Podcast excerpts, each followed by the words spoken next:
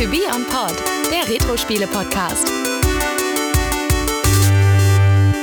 Brillante dreidimensionale Grafik und ein abwechslungsreiches neues Duo, Rattle und Roll. Es geht um ein Rennen zum Mond, aber vorher musst du durch elf Schwierigkeitsstufen voller Abenteuer reisen. Herabstürzen, herabstürzende Ambosse, explodierende Nibbly-Pibblis, fliegende Teppiche, wildes 3D-Gelände, Bigfoot und vieles mehr. Action ohne Ende, die Herausforderung ist kolossal. Hilf Rattle und Roll, den zwei Schlangen, ihren Weg hinauf in die gefährlichen Berge zu meistern. Verschlinge die Nibbly-Pibblis, damit du genügend Gewicht zunimmst, um zur nächsten Stufe vorzudringen. Greif deine Gegner an, während du Punkte, Verpflegung und Extraleben auf deinem Weg sammelst. Du kannst alleine spielen oder zusammen mit einem Freund. Mach dich bereit für Snake, Rattle and Roll. Ja, herzlich willkommen zum To Be On Pod Adventskalender. Und wir sind bei Platz Nummer 16 meiner Top 24 NES-Spiele angelangt. Ja, also auch ein äh, Titel, den, äh, ja, der, der tatsächlich ja häufiger auch in Top-Listen auftaucht. Ja. Ähm, zu Recht. Zu Recht, genau. genau. Äh, das, das hat mich tatsächlich eher gewundert, dass dieser Titel ja doch ein bisschen bekannter ist, als man das glaubt. Weil das ist jetzt nicht unbedingt ein Titel, den man sofort hört, wenn einer über NES-Spiele spricht. Ja, das stimmt schon. Ähm, genau, Snake Rattle and Roll kam in Japan und Nordamerika 1990 auf den Markt, ein Jahr später, also 91 dann bei uns in Europa. Publisher war Nintendo und Entwickler war Rare ja, dein erstes Rare-Spiel in dieser legendär Liste. sind. Ja, nee, ich muss tatsächlich sagen, es ist gar nicht mein erstes Rare-Spiel, weil man ist ja manchmal erstaunt, wo Rare überall drin steckt. Ja, das stimmt, das stimmt, das stimmt. Aber ähm, ja, auf jeden Fall eins der frühen, das äh, jeden, jeden Fall. Ähm, ja, wir haben es eben schon so ein bisschen in dem Text gelesen. Man steuert eine Schlange und muss sich durch ja isometrisch angeordnete ähm, Levels seinen Weg bahnen. Wollte ich gerade sagen, dieses 3D, äh, was hier erwähnt wird, ist natürlich kein 3D. Es ist kein, Sinne. ja, ja, natürlich. Äh, es, wir Sondern, sind ja hier immer noch im 8-Bit-Universum. Genau, es ist, es ja. ist halt eine isometrische Grafik und äh, ja. ja. damals hat man dann gerne mit 3D werben wollen mhm. und äh, wir hatten ja auch keine Ahnung. Ja, gut, es ist, es macht ja es macht ja diesen, diesen Eindruck ja schon, diesen, genau, diesen es ist wieder so ein Pseudo-3D-Ding, ne? genau. kennen wir ja auch von anderen Spielen und Systemen. Genau. Ja, genau.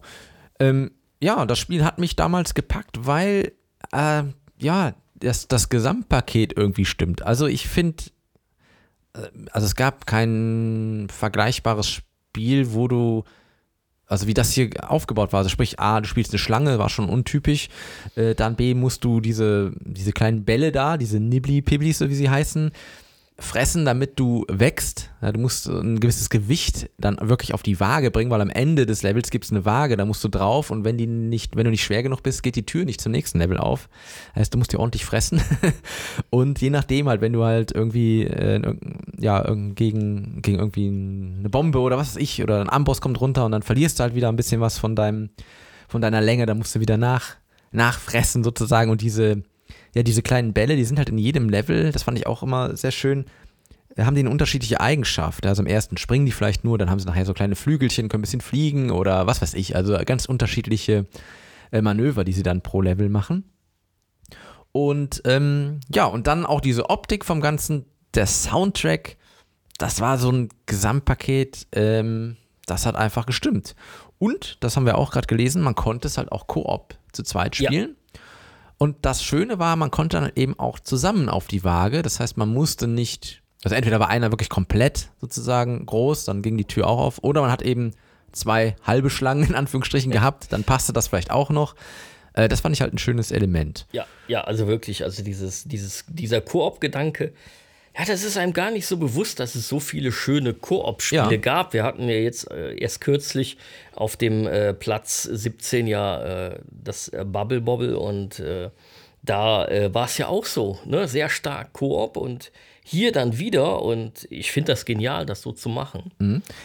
das, das hebt den Spielspaß und vor allen Dingen die Kauffreude. Ja, was noch interessant ist, ich habe noch ein bisschen was gefunden, als ich nochmal mich darauf vorbereitet habe.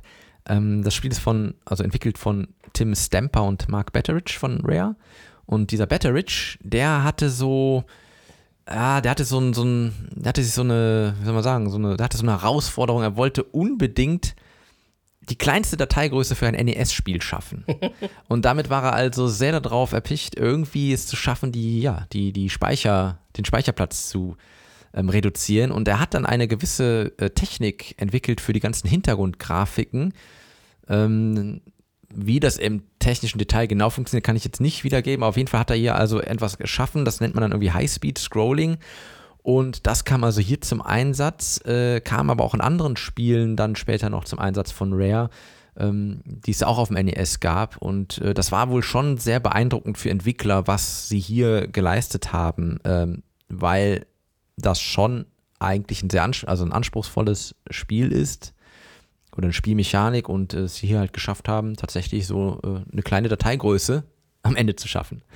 Ähm, ja, und man hat sich sehr Fand ich auch interessant, weil ich habe ja eben von der Musik gesprochen. Man hat sich äh, an einer Melodie orientiert, nämlich Shake, Rattle and Roll aus dem Jahr 1954, ja, ein richtiges Rock'n'Roll-Stück sozusagen. Daher also auch der Name so da angelehnt und man hört halt diese Melodie auch im Spiel. Und man hat auch noch andere Melodienanleihen gemacht, zum Beispiel an den weißen Hai denn man kann hier auch ins Wasser kommen und da äh, macht sich nämlich ein Hai auf den Weg, wenn man nicht schnell genug wieder rauskommt. Und da ja. läuft halt diese berühmte Zweiton-Melodie aus der ja. weiße Hai. das ist dann der Action-Part auf ja, jeden genau. Fall. Ja, Also sehr schöne Anleihen hier auch noch im Spiel ja, untergebracht. Also wirklich sehr toll gemacht. Also äh, toller Titel. Ja, wie gesagt, äh, der taucht tatsächlich in vielen Hitlisten auf. Wir, wir haben mal geguckt bei IGN und, und äh, äh, wo der noch überall auftaucht in den besten Listen. Der mhm. ist tatsächlich immer wieder mit vertreten, der Titel. Ja. Äh, was bestimmt auch an den technischen Anleihen. Mit Sicherheit. Mit, mit Sicherheit. Und ja. ich würde auch sagen, es ist auch so ein, so ein Spiel, wo einfach Rare dann sicherlich auch so die Qualität unter Beweis gestellt hat und auch so ein Titel, der dazu geführt hat, dass man später ja äh, wirklich diese, diese Spieleschmiede immer in höchsten Tönen gelobt hat, bis ja. sie dann irgendwann mal bei Microsoft gelandet sind. Aber bis dahin mit Nintendo verbandelt und das sicherlich auch hier eins dieser Spiele, dieser typischen Rare-Spiele. Ja. ja. Deswegen auch schön. in meiner Liste auf Platz 16. Ganz knapp an der 15 vorbei. Ganz knapp, genau. Die hören wir uns dann morgen an, die 15. Ja. In diesem Sinne würde ich sagen, ja, äh, Genau, macht's, macht's, macht's euch gut und dann hören wir uns morgen zu Platz 15. Bis dann, tschüss.